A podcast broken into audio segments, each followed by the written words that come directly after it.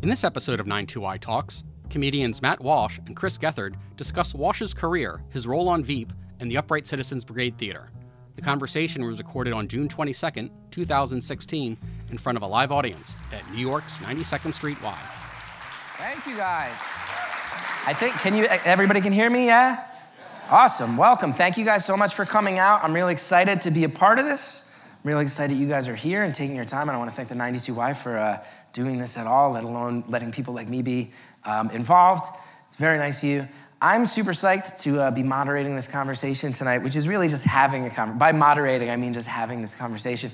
Um, I know for me it means a lot. I, 16 years ago this month, uh, I, was a, I was a sophomore at Rutgers University, and I was, I was not psyched about my life, and I found a place called the UCB Theater.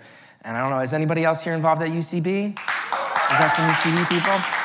And it really, it changed my life forever for the positive. It really turned me into who I am.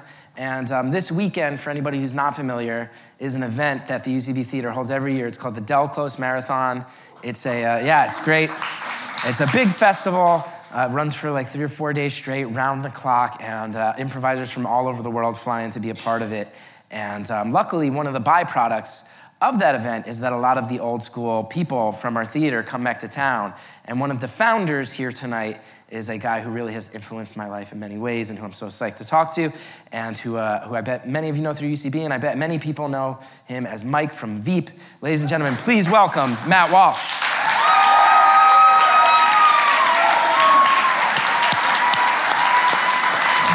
How are you, Pleasure to meet you, Chris. Check one, two. Can you hear me? Check one, two. Yeah, I think you're doing Fantastic. good. How are you? I feel like there should be a basketball hoop right here. Oh yeah, it does have that Right? vibe from our perspective. Although it, Gymnasium? it also has the chandeliers of Disney's Haunted Mansion. uh, sports arena. Yeah, It does look like Haunted Mansion. it does. right. It has that vibe a little bit.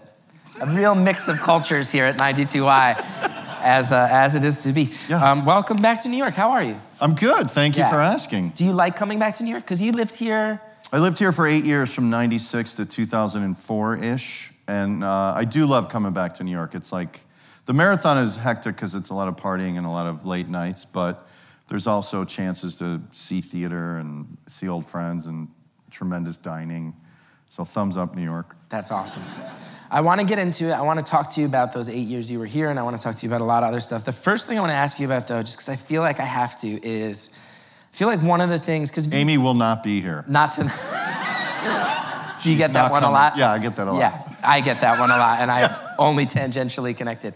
Um, no, but I wanted to talk about Veep real quick, because especially in this year, I feel like one of the things people always say about Veep is uh, you always read that it's like, oh, this show is actually really capturing what Washington is like. Yeah. I wanted to know if that is true on your end, and if that gives you any insight into like stuff we should know about, especially because this year is so nuts. Well, the related to this craziness year and specifically Trump's insanity, our stories were pretty much written in May and June of last year. So the insanity that once Trump got in the race isn't really reflected in what we were dealing with this year. But that said, maybe next year the bar could have some insanity uh, that wasn't predicted. Uh, but every year we go out to DC uh, and we interview with you know congressmen, senators, speakers, uh, various people who work in politics, and you try to get you know either get them out for drinks so they're a little loose, or you talk to their assistants because they really have the gossip, and you really just want to know how the sausage is made. You want to know like well what deal was struck here, or who gets along, or you know all kinds of things, and sometimes you just are put in a room with someone who's not aware of what a jackass they are, and they just give you tons of gold. Yeah. So there's that as well. So I, I I don't know that I have any like insights to like, you know, the thing that I, uh, the first year we went out was right when the Tea Party uh, revolution happened, and there was like 10 or 20 of them in the house, and there was a guy saying that they literally won't shut up and it's gonna gum up Congress. Like they literally, like the House is, the Senate is the rich gentleman's club where they can orate and give speeches and talk forever, and then they get to the vote. And in the House, it's just like your yes, no. That's all you're expected to do. But then there was these 20 yahoos that came in who wouldn't shut up, and it just broke the system. Yeah. And this guy predicted it like years ago. He's like, it's going to be a real problem, and it has since become. A, so those are really interesting, uh, and just the sort of bygone day where you saw Republicans and Democrats having drinks together after hours. That doesn't happen now. And that's like something I sort of learned that I didn't realize. Like there's stories of Ted Kennedy and Jesse Helms getting drunk in the cloakroom, who two polarly opposite, you know, philosophies, but they would still sort of kick up their heels together. And I think that helps get things done. Yeah. that doesn't happen anymore. So those kind of things come to mind when you ask that. Does it is it weird for you and the cast to fe- to be like you are this weird middle ground between entertainment and politics now that I'm sure no one anticipated. It, Yeah. it must be odd for you to sit down with congressmen and senators as research for your comedy TV show. It is odd, and it's disappointing to hear that DC is like Veep, because it's like that doesn't bode well. Because we're also we're all so terrible at our jobs that it doesn't bode well. But I, I don't know. The other thing about DC I remember is second season, because we do a show, you know, that's basically an industrial for people in politics. Like, regardless of whether show was good, people who were in DC were gonna like it, I think, because it's about subject matter they deal with every day.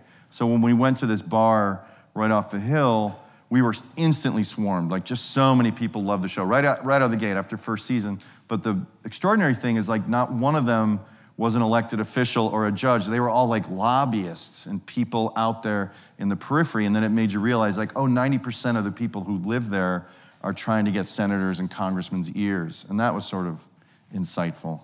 Does it does it hit you like does that does that wear on you guys at the job or are you able to turn off that research part and just do a show like it's a normal At the end of the day, it's just get to the dick joke or get to the get to the vulgar insult. Like the writers, we use that stuff and it, it is incorporated, but ultimately when the scripts come in, you're just trying to play that thing as funny as possible. And so uh, it doesn't get in the way. No, it doesn't. Like you try to, in terms of your character, because we've had the opportunity to play it for five seasons now, you try to make that like real and you speak up. It's like, oh, Mike wouldn't do that, or, you know, Amy might say this, or that's not Mike's job, or whatever.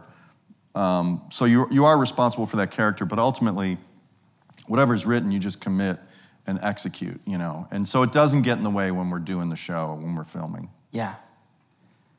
That's really fast. That sounds like a harder acting job than I've ever been asked to do. Why is that hard? It's because there's like a weird responsibility to that.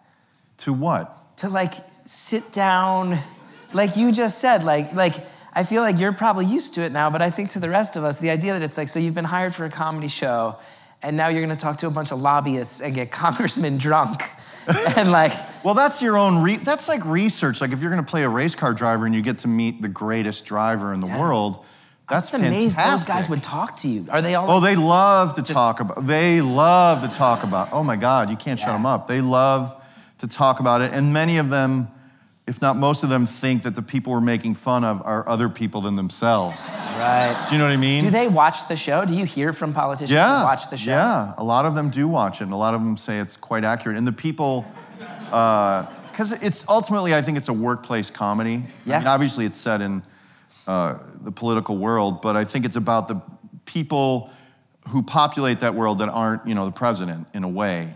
And so uh, I think it's rewarding for them to see the shit that they have to do and that we portray it and the insanity that they have to deal with. So I, I'm, that makes me very happy that like they, they're sort of unsung heroes in the political world that they get, their, that their lives get reflected. So I think that's kind of fun. Yeah, it's awesome. Yeah.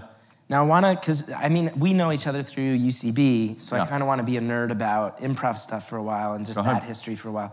So I know, I know like the basic bullet points of. Uh, I'm, I'm, I'm for any, if- just to be clear about this, for any UCB people here, I'm probably historically one of the biggest nerds about improv stuff and improv history. So I wanted to just pick your brain because my And understanding. you just made an improv movie I did. improv. Uh, Mike Birbiglia made Mike it, and I acted in it. Yes, the great sorry. Mike Birbiglia. Um, comes out July 22nd. Don't think twice. Uh, no, but because I, I remember one of the early things, because at this point, UCB is like, it, it has changed comedy. It, on two coasts now. New York, it, like long New form improv didn't exist. And now LA, there's like a literal facility with like valet parking That is ridiculous. You never signed up for that. No, What no. did you think was going to happen when that you guys? one made me like the, when the LA theater opened. It's basically like a mini junior college. It's ridiculous. It's crazy. Like it's, crazy. accredited. It's an accredited yeah, we sell like turnovers. like We sell like pastry. Like that's so weird. Like You know, the ma- going from the 22nd Street theater that was like a, an old strip club, and the refrigerator in the box office used to have like 30 dildo dildos. so many dildos in that fridge. yeah, Yeah. left over from our sketch show. We had a sketch that had a lot of dildos, and somebody thought it'd be funny to keep them, and, and for some reason they were they were in the refrigerator. Yeah. Does that preserve their life? I'm not sure. Now, when you're in Chicago, this is pre 1996. My understanding, because I always heard, because UCB, I always thought one of the secrets to what made the theater work was that you and Amy and uh, Ian and Matt, the other founders of the theater, like you all are pretty different people in many ways. And I always felt like you could feel the four of you guys. Like I felt like as a kid and as a student, it was always like Besser's like Besser's like hardline. You don't want to like you want to impress him. You don't want him mad. Amy's this like like uh, like force of nature and how does she do what she does. Ian's the machine. That's his actual nickname. Yeah, the machine. But then you were like one of the most important people to the early days of UCB because you were the guy who would actually like talk to us and was fun. you were the member of UCB that was like actually down to just like have fun and hang out. So I want to know like when you were in Chicago and you guys were planning this move to New York to Yes. like build this sketch show and eventually this theater, like what was your what were your goals? Like that's a huge The goal when we left uh, Chicago for New York was to get a TV show. And we decided that New York sustained theater, like LA is a showcase town, like you go there and you do a showcase and you fly back to Chicago.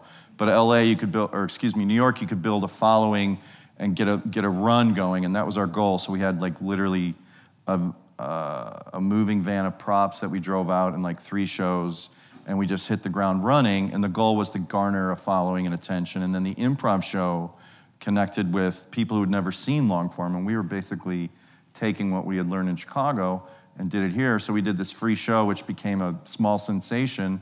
And from that people wanted to learn how to we never had the intention of opening a theater is my point and cut to two years after we landed we had so many students and those students had done shows that we directed, all four of us directed, that we were basically programming this little theater on 17th Street. So we said, why don't we have our own clubhouse? And I think Besser found this strip club that was shut down. that like even that is such a different New York that you could just find an abandoned strip club. Yeah. And be like, hey, let's start a business. And the city would be like, right on, man. Like that doesn't happen anymore. I no, this, yeah, you're right. It was, uh, I think Giuliani shut it down for code of whatever, some code. I think the uh, code was we shouldn't have a house of prostitution yes, on 22nd It was cleaning up the city. Yes, Because we all later, I later, it was probably a house of prostitution found- upstairs. we found out because it was it was shut down because the the um, fire escape just ran from one of the apartments downstairs into the theater.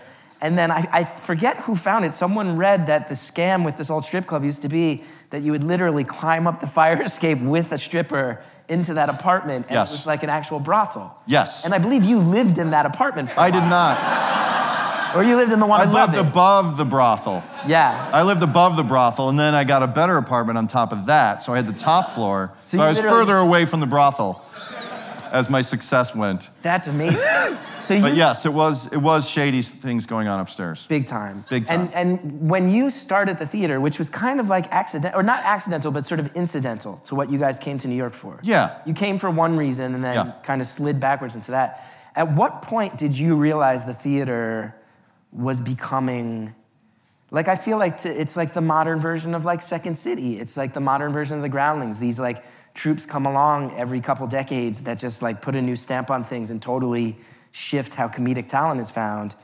Like at what point did you realize like oh we accidentally made this thing that's become kind of a force? I don't know if there was ever like a specific moment, but I remember when we had so many classes and we started to codify the curriculum, it felt very grown up. Like, oh, wow. Because in the beginning, it was just me, Matt, and Amy, and I could teach my take on improv, and Besser could teach his, and Ian could teach his, and Amy could teach his. And they were different.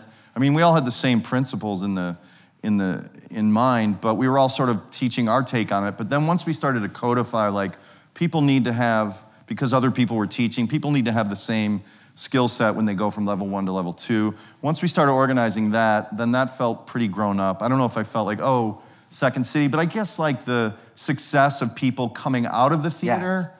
And then articles getting written about it, then I probably realized that, oh, we, I guess we are like the next phase in the improv comedy movement uh, for now. You know, Yeah. there'll be another one, I'm sure. Because I, rem- I, if I remember correctly, I, I remember when Andy Daly got Mad TV. Yeah. And if I remember right, they shut down the theater that night and held a party because th- someone got a job. Yeah, and it was like, our victory. We were all was so the happy. attitude. Yes. I remember being like, I don't think people would buy it if they just showed up now.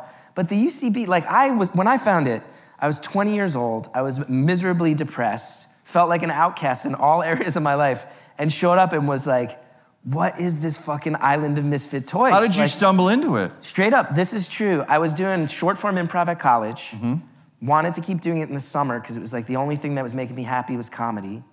Sent away. I, I, I was like Googling, or, or at that point it was probably like Yahoo, Alta Vista ing.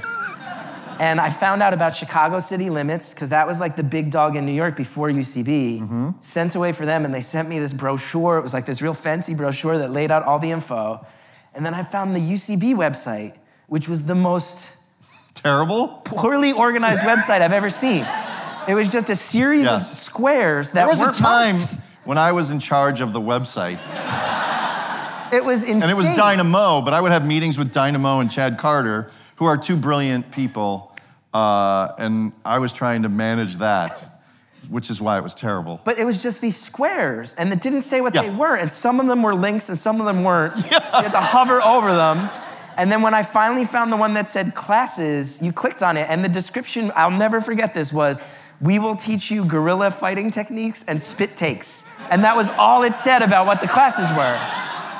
And then I, I, I like, uh, I called up and I was like, I'd love some info and gave somebody my address, and you guys sent me nothing. Chicago City Limits, I had a brochure like 36 hours later, and for some reason I was like, these guys don't have the time for me, man. This is the place to be. Oh, it made you want it more. I was just like, this place is cool. Like this place is not, e- this place does not need me. yeah. This other place feels like they do. And then I sent in, used to send in a $25 deposit check, and I sent it in, and then John Bowie called me and was like, oh, we don't have room in classes for you.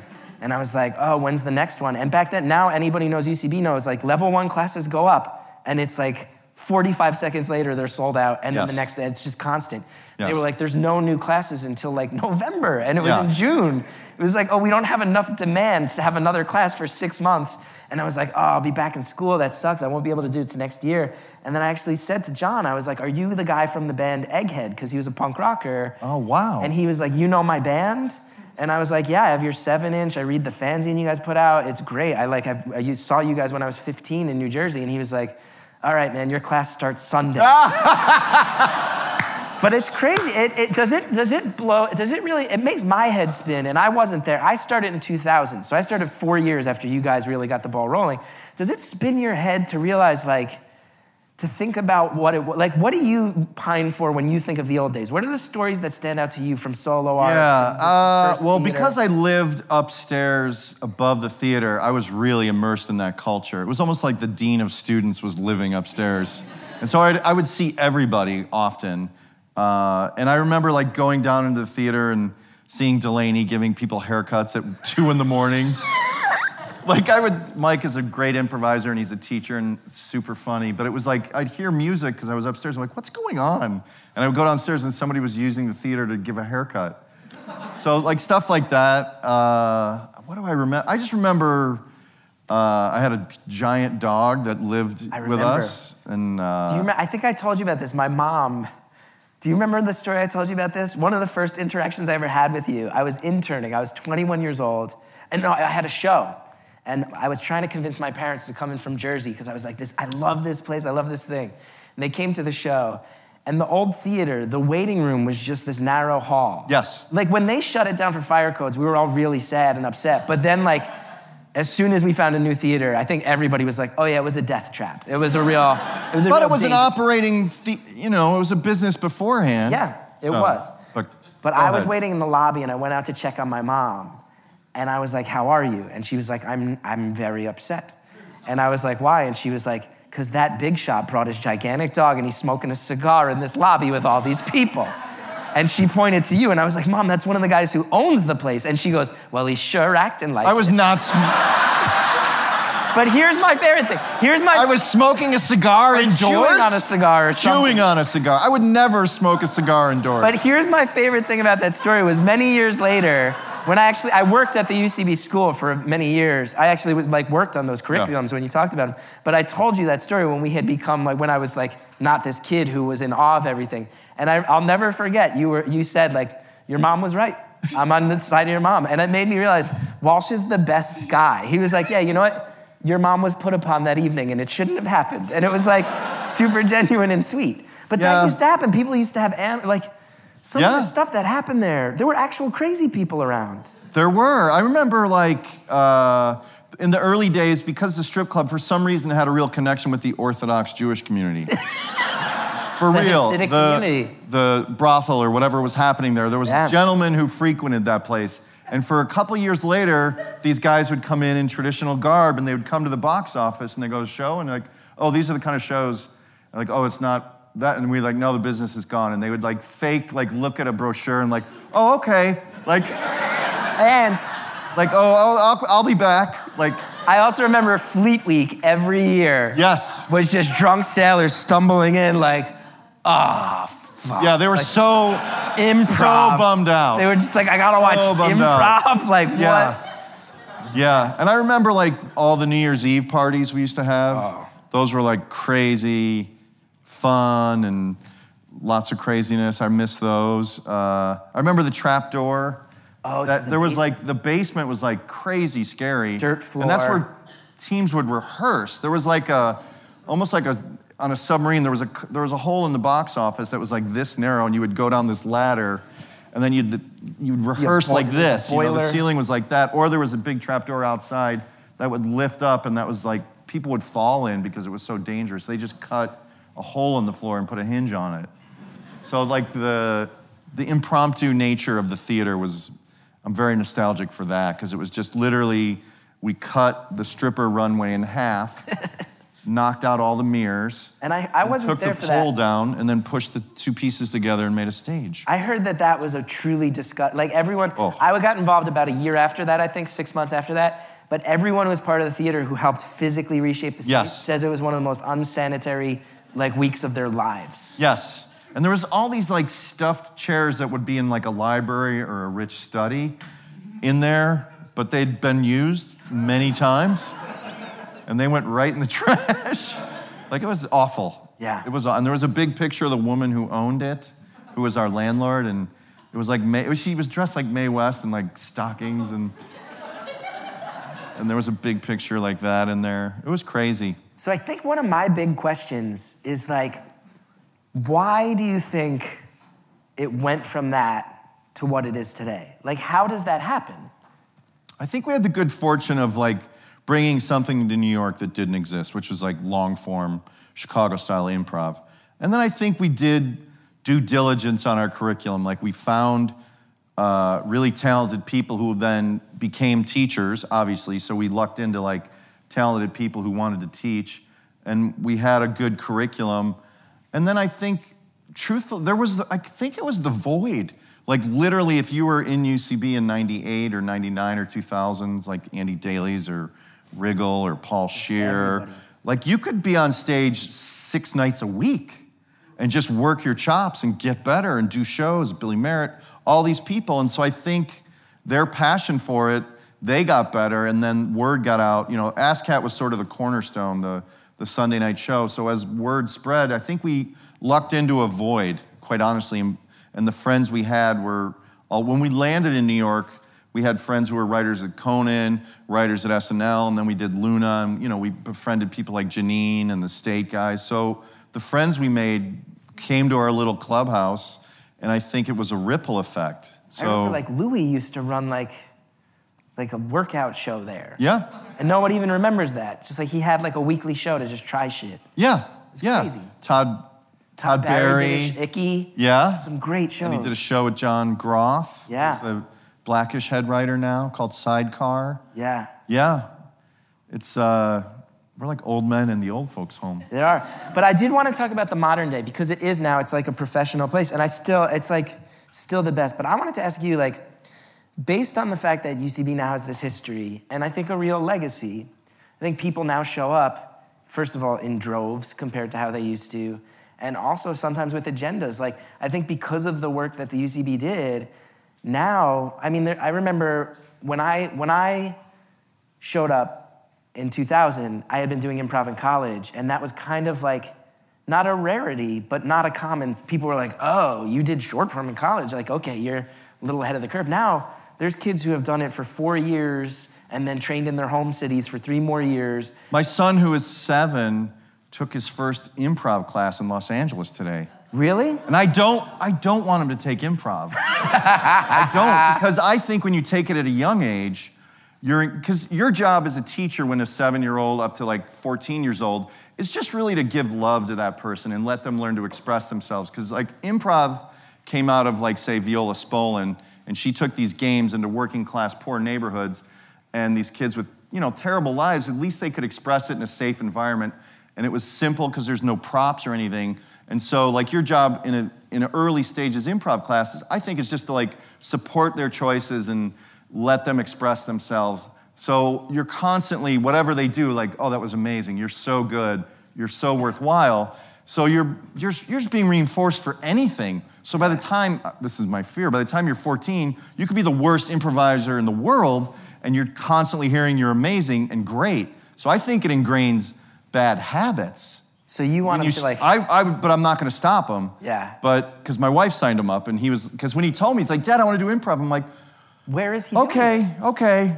Uh, there's a little theater on Ventura in the Valley, and I hear it's good. Like it's very supportive. Must be weird for you and them to know. I mean, you've. I don't think they know that he's my son. You've literally co-written a, manu- a book on how to do improv. Yeah. And you're dropping them off at some theater in Ventura. Yes.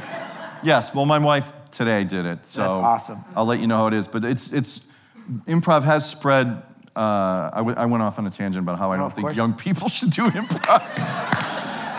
I think because if you're going to be a professional with it, which is what I hope he could do, Yeah. is that you can start later when you have a wealth of life experience. When you're ready to get yelled And also, too. people can be exactly. You want them to exactly. take you want them to take like an Owen Burke class. An Owen Burke or a Besser class, but not at seven. No, not Yeah. at seven. You, Mike these are teachers who it was legendary. Like you walk into the gauntlet when you walk into. You're gonna know if you're good. Yeah. And if, even if you are good, that's not what we're focusing on now. We're focusing on what you can be better at. Yes. Yes. My question to loop it back around is for, for current day UCB students, like what do you, when you think about the theater you helped found now, like what do you think is the realistic experience that a student can expect? What's the ideal? Because people now show up with agendas. They see that Bobby Moynihan came out of there. They Yeah. see that Zach Woods and Adam Yeah. Pally, Ben Schwartz. They know Ellie Kemper came out of there. Well, one thing I know still is I would say 50% of the people in class, in, on a general class, have no aspiration still of pursuing comedy as a career. But I Even in think LA? Uh, even in LA, I think. Wow. Yeah, I think so. Uh, but there are people who are uber focused, and, and that's okay. Uh, and I think in some ways, because it's bigger, it is a little more corporate. Like there's not like craziness happening as much. But I guess my hope for somebody who finds improv is one, because there are, you know, there's in, in LA we have four stages, and then we have a digital thing where they can make videos. So hopefully there's plenty of room for talented people to rise and get to do shows and not worry about the stakes or where it's going to happen. And also, it's like I always say this is that when I took my first improv class, three weeks in, and I maybe four weeks or maybe five weeks in, I finally did my first good scene. And it was like a drug. It was like a crack hit. It was like this I want to do for the rest of my life. So I'll, regardless of the way it's changed, I still think anybody who has that predisposition to, like you did, looking for something to make them happy or looking for something like, I don't know where this is leading, but I'm going to do whatever I can to do this six nights a week. We still do that. Like we still provide that drug to anybody who might be predisposed. There, it is more complicated now because it is a, we're a bigger corporation, quite frankly. So it is, it's not as like old timey nostalgic and there's not as much insanity, but I think there's still that experience where, you know, you can like learn this thing and if you like that thing, you can do it forever and there's room for you to get on stage or make videos. That's my hope Yeah. for anybody who jumps into the community. Yeah. And it's also, I, I, it's not the point of it, but so many people like meet friends for life, and like there's people who have been performing for 20 years now, and they still come in once a week and do their show with their 45 year old friends. I think that's awesome. Like, it, and there's no benefit to it. Believe me. Like, there's no agent seeing the 45 year old people trying to discover them. Yeah. Do you know what I mean? so do. that still goes on. Oh, the idea that no an agent isn't looking to discover you? Yes, I know that feeling. Yes.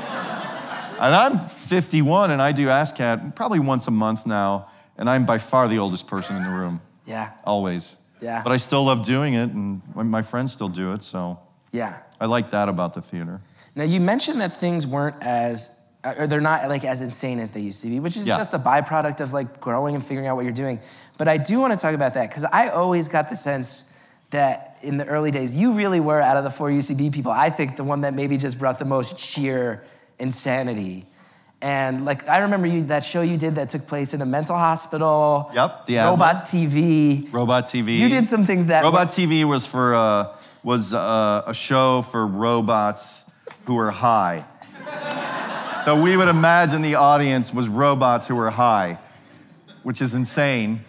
It's I can say having seen it, like a performance art level of bizarre at times. Yeah. Now, what was it that like made that? Because you also did you were you you did a lot of stuff at the Annoyance Theater. I did. before, and that's I feel like a thing I've never had a chance to talk with you about. And that was always known. That was like a fringe weirdo collective in Yes. Chicago, right? Yes. And and so what was what was going on in Chicago between Annoyance, between like the UCB shows in Chicago? I don't think people realize like a lot of those shows took place at like two in the afternoon on a street corner. Yeah. Like, what was the stuff going on with you guys in Chicago and you in particular that you brought to New York and realized? Because I felt like for you, I look back at it now and realize when you showed up and had this sort of like chaotic desire to stage these bizarre shows, and then you're finding people in New York who are real misfits that have not been granted that before. It must have been like a playground for you. It was. Kilgore, the Halloween show was your Kilgore, show. we did that. The, The blo- bloody Halloween musical. Every year, I mean, Kilgore, that show, if anybody ever saw it, they would paint the stage white every year. And when I say hundreds of gallons of blood would be Yeah. all over the place by the end, I am underselling how Yeah. much blood you put in that show. And it was a bummer, like in November, there'd still be like blood on the carpet, because it gets everywhere. Smell- and it was all made out of chocolate syrup, so it just smelled like shit for months. yes, and roaches love chocolate syrup, so there'd be a roach infestation.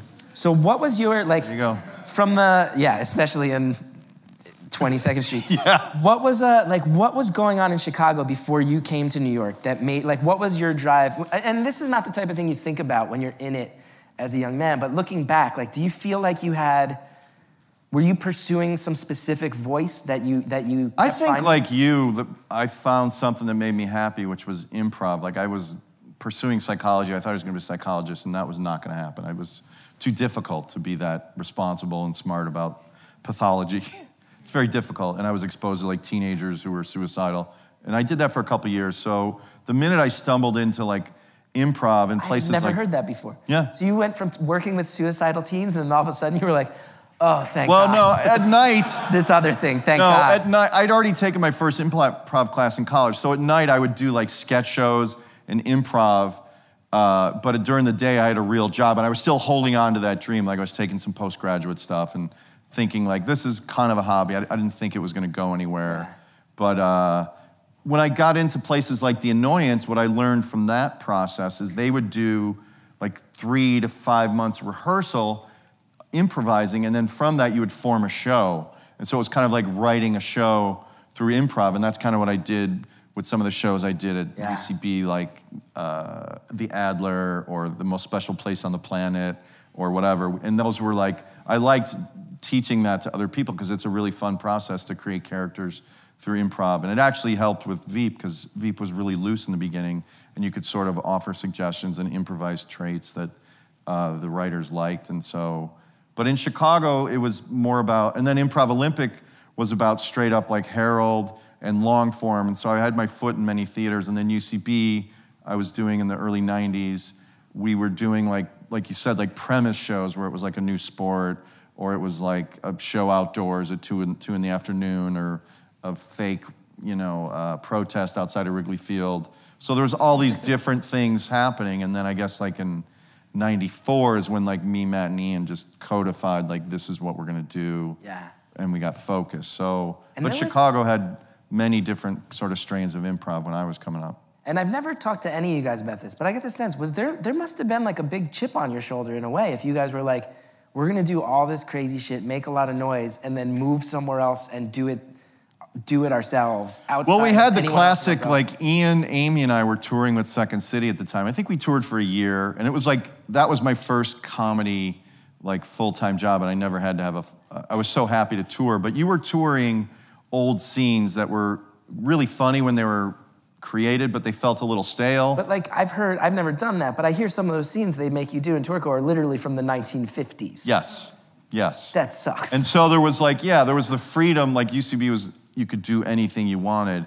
But I think in like 96 or 95, we went into the artistic director and told him that we were gonna move to New York and we're gonna try to get our own sketch show. And he was like, you're making a huge mistake. You're, n- it never works out. I can't tell you how many people come in here and have faith that it's gonna work out. You're making a huge mistake because Second City back then, I haven't been there in a while, was like, there was a huge line and there was like a pecking order. Like you did Tourco, then you did ETC, and then you got on main stage. So there was a lot of waiting around and nobody wanted to do that. It was so you guys, like, they were like, you're making a huge mistake, and you guys were just like, all right, we'll see you later.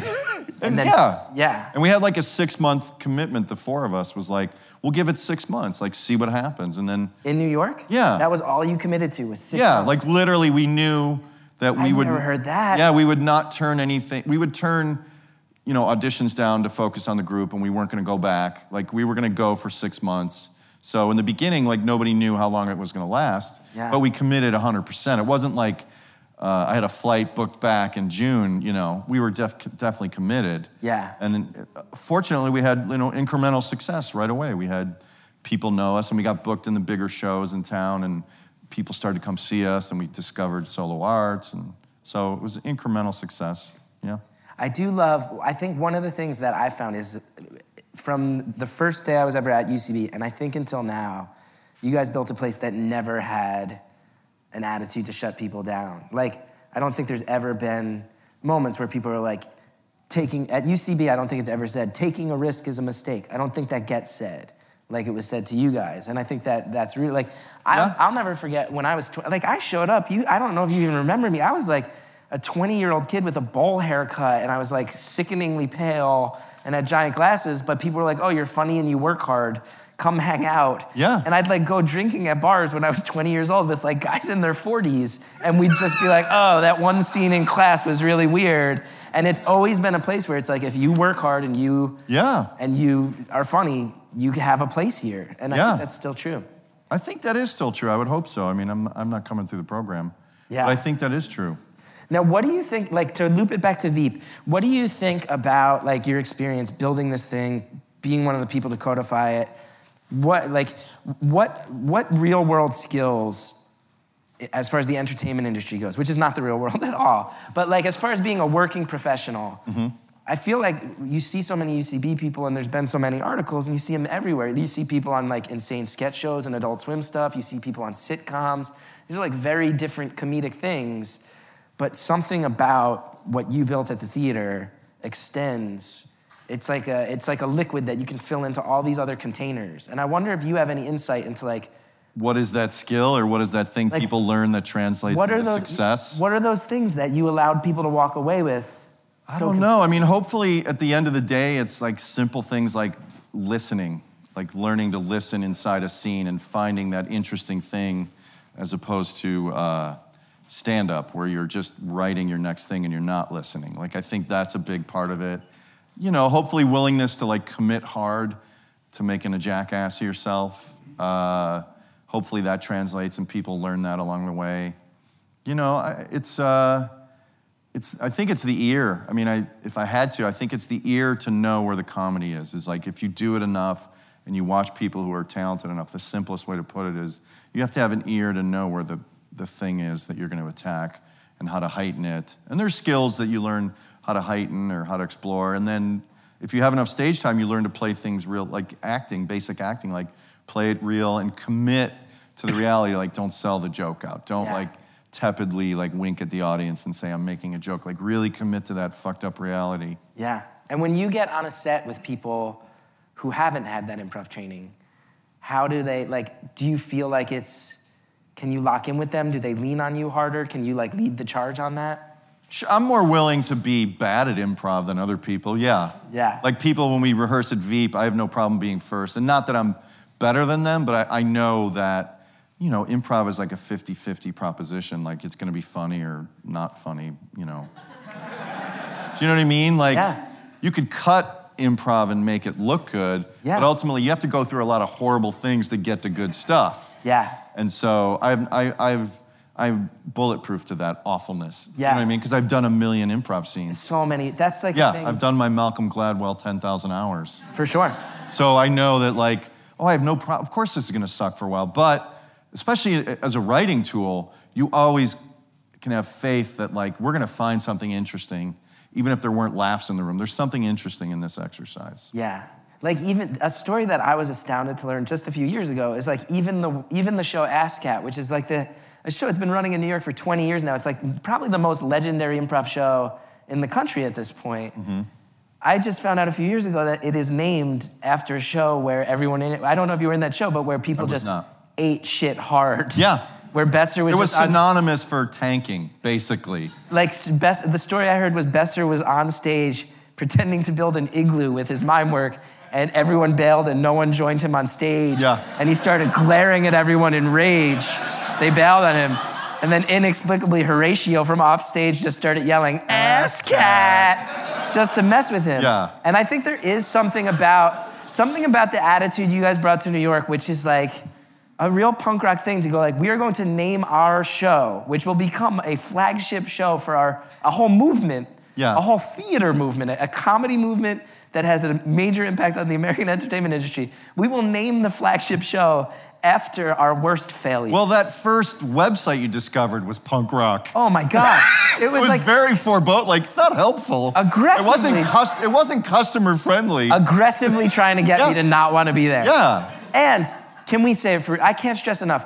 Do you look back at the early days and realize there were people you were allowing to hang out at your theater who were actually dangerous people? Yes.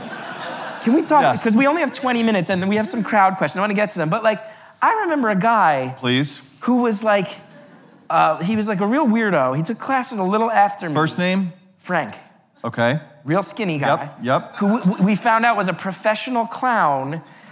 And then he had a website, and one, somebody went on his website and found out that he was also selling a homemade board game called Devil's Chess.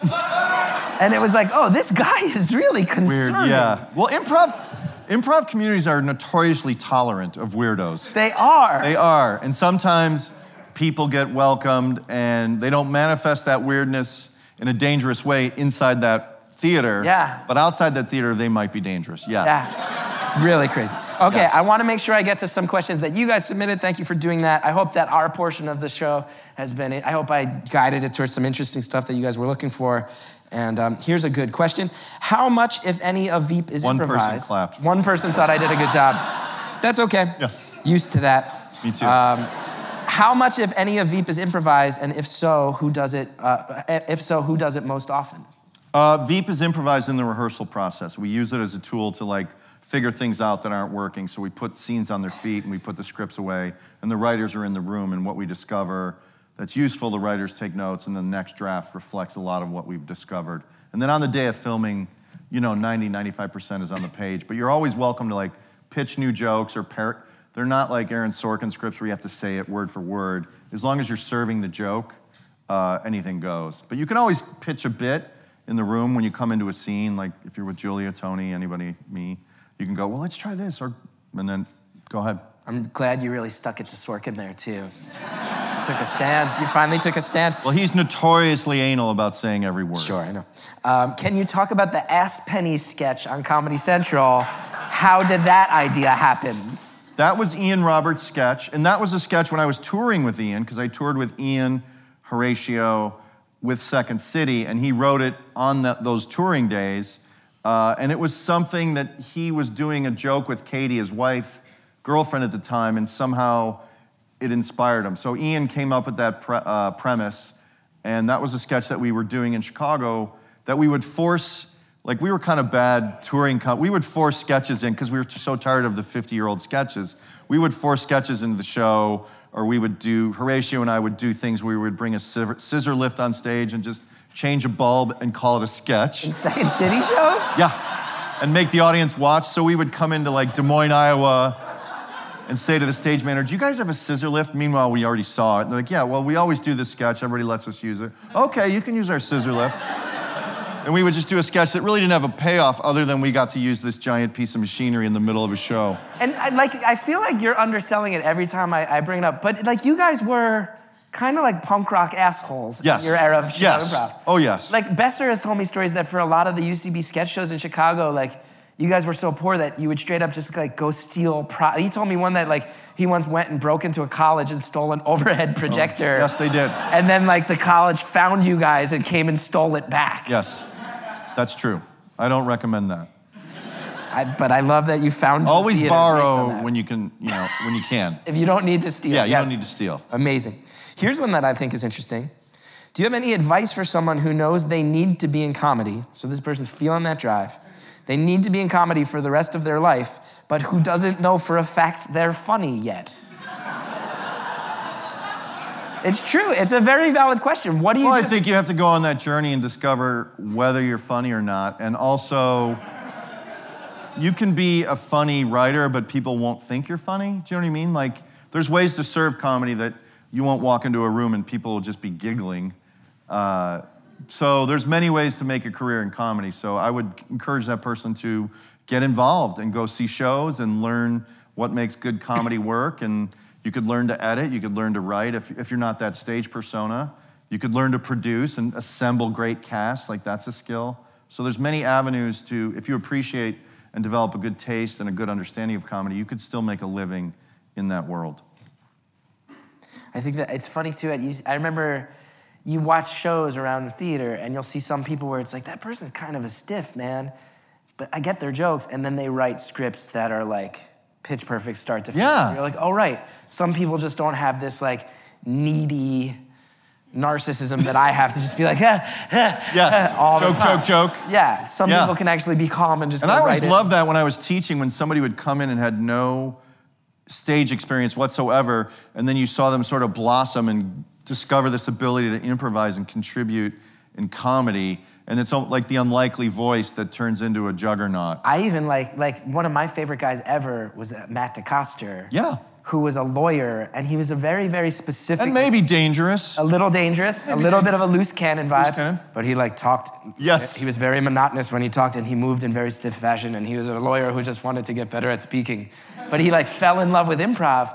But one of the things about UCB I love is you guys actually do have technique. Like, I've never trained at another improv school, but one thing I really don't like is when people are like, "Oh yeah, just like improv, you just like feel it, man." And it's like, or you can actually like work hard and think about how you communicate. Like you guys have actual methods. Like I remember taking classes where you guys were like, the teachers would be like, "Oh, you do this. No, that person said that. What do you think they wanted to happen? Yes. Give them that." Like it was specific. And DeCoster was a guy who like figured Yeah. out the mechanics of improv, and all of a sudden, like he was a guy who I found it. And I mean, no offense to Matt if he ever sees this, but like it wasn't always the easiest to just have a social, personal conversation with him. Right. But then you get in an improv scene and you can do anything because he's like, it's like, oh, I know what you you know how the gears of this machine work, and I've been taught the same way, and we can do anything on stage. It was like such a cool revelation Yeah. Yeah. as a kid. Uh, what was your favorite Veep scene to film? Oh my gosh. Uh, I loved running. Tony and I were supposedly in Iran, but really we were at Baltimore International Airport. and just running around like maniacs, spilling liquor bottles and uh, running on the tarmac. That was particularly fun. I always love the uh, limo scenes because you're kind of stacked on top, like you're, I'm this close to you, and there's a cameraman here, and they always become really giggly because it's such a compressed, like, spacecraft. It's really tiny in there. Uh, I always love filming those. Uh, I loved there was a thing where she got sworn in as president, and Mike ruins the swearing in because he bumps into a lamp. And it was just so funny because it was such a solemn moment. The writers wrote this moment, but it was like a jingly, like Tiffany lamp with. And it was, we did multiple takes because every time, like, I, it was, there was a moment where she's repeating the oath. And because she doesn't repeat it correctly, later on she has to get sworn in again because I make her screw it up. And I just kind of elbow this thing, and you hear this, like, really funny, like, clink, clink, clink, clink, clink. And everybody laughed every time because it was so funny. It was such a momentous moment, like the swearing in of the president was a Supreme Court justice, and you just hear this like clink clink, and she, and Julia gives Mike this like, you fucking idiot, and we always. So that was a memorable, uh, funny one, and running around. They always like to make us run. I always think that's funny. I just read a think piece today on The Ringer about your character. Have you seen it yet? Where there's like this think piece Oh, about, technology. about how your character Yeah, basically represents, represents- confused middle-aged men who don't know how technology works. Like how you're like a cultural I'm not alone. archetype. Mike's not alone. Yeah. I'm a little better at tech than Mike, but yeah. I mean, you built that website though. I literally was like in charge of smart people. That's what's funny. I wasn't designing code, but I wrangled people together. Yeah, that's hilarious. Hilarious. One last question that was submitted. Do you think the most successful UCB students are inherently funny, or do you think funniness beyond just improv technique can be taught and learned? I, I, I'm- would lean towards inherently funny. Like, uh, you can teach people to improvise, but there is a point of view that's comedic. You have to understand where the comedy is. Like, you can't teach people a point of view, their life history, their genetics, that, that brings them to that. And then there's also the thing of like, in entertainment, we were talking about this earlier, there is a type that gets to be in the movie. Like, the, it's not necessarily leading man when it comes to comedy, but you have to look right. And I always say, when I teach and people ask this question, I'm like, there is like, if you had a perfect joke that scientists tested and it was, it's a solid joke, and then you had 100 people, like a cross sectional sample of average Americans going up on stage and delivering this one joke to an audience, my guess is that the success rate or statistically higher amount of laughs came from the fat guy. Because I think we're willing, there are types in the way that Joseph Campbell takes, talks about the archetype. We have types of people we laugh at. I'm not saying only the fat guy can be funny, Yeah. but I think we are predisposed to allow ourselves to laugh at certain people. And so that, and that's a makeup thing. Like that's how you look, Yeah. that's the voice, that's the vibe. So you could have different people say that line, but it won't get laughs. So an empirically funny statement, a joke, delivered by someone that isn't, for whatever reason, perceived as funny, won't get a laugh. Yeah. And that's like the intangible. So funny, I think, is more inherent than, and, than it is teachable. But by the same token, you can teach people to improvise and act well and serve comedy uh, a lot. I think you can definitely. That is a weird. There's like a weird archetypal improviser who is like a very kind of stiff, nerdy dude, and I am, I think, cut from this cloth, where it's like there are people who, like, I think in mainstream success, yes, like you hit a ceiling, and then at some point you have to be charismatic and funny and have something to say. But within the world of, of like doing comedy in like in the world we came up in.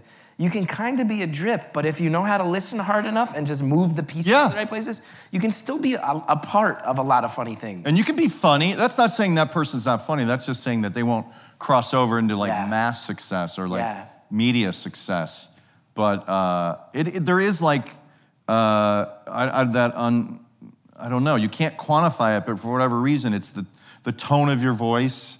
For some reason, people laugh when you say things. Yeah. And those are like the intangibles that we associate with comedy. And I think those are, I don't, that this should be a sociological study. Yeah. Because I remember, this is weird, when 9 11 happened, I went up to somewhere up here to give blood uh, the day of, and I sat next to a, uh, a biologist slash physicist, and we started talking, and he was, and this is like, because we waited for two hours, it was really crazy, and he said, Don't you think, and he thought it was so amazing that a chemical reaction happens and elicits, a laugh and you could take that thing like, like a, pie in the face. You could go to uh, Africa or you could go to Australia, like where the language didn't matter, and you could do that pie in the face thing, and a chemical re- would reaction uh, would happen to a human being cross culturally, cross boundaries. Yeah. And he and he was trying to get me to explain them. I'm like, you're smart. I have no idea. Like he was obsessed with it. Yeah. And we were dealing with something else at the time, but it was really a weird conversation to stumble into. Yeah. But I, I actually feel, I always feel like one of my favorite improv notes I ever heard of that wasn't said directly to me in the class was from you. I don't know if this, this has always been attributed to you in the I'll take world. it. Whatever it is, I'll take it. But there's always so much temptation to get like thinking of like, why does comedy work and this and that? And I always heard that you were once teaching a class and everybody was overthinking it. And you were finally like, guys, pretend Lorne Michaels is out here and you get on SNL if you're funny enough. Now do it again. and it was like, yeah, sometimes we just think too hard about this shit. At the end of the day, sometimes we think too hard about it. Yeah. Yeah. Yeah, that's absolutely true. That's I don't know if I said that, but I'll take it. Yeah. In, in the, in the very mythologized world of improv lore, that is one of yours. Well, that's what happens when, when I come back for festivals like this. People go, Do you remember saying this? I'm like, No, I don't remember that. yeah. Because also, like, I'm old.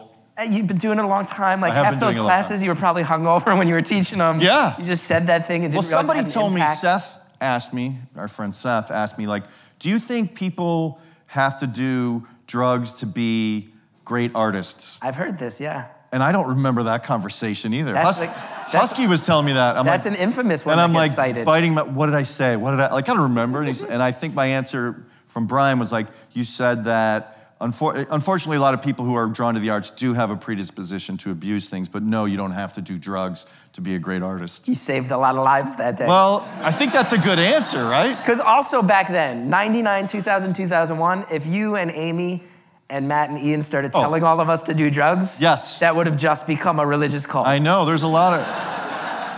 And you have that sway with your audience. You could tell your audience to do things. there could be a lot of, there could have been a lot of drugs and orgies back in those days. Never an orgy at UCB. Never, not Or that I was invited to. There were some drugs from time to time. There was but- there was a fair amount of drugs, but not crazy, not no, needle drugs, No, no, no.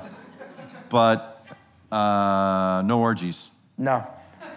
It's No kind of orgies. a bummer. It's kind of a bummer. We really didn't check that box back in the day. There were orgies at the theater in Chicago that I was part of. The annoyance. I was never in them. wow. I was never invited. Wow. hey, what are you guys doing up there? nothing. Nothing. Go home, Walsh. Yeah. there were. Yeah, go home. go home.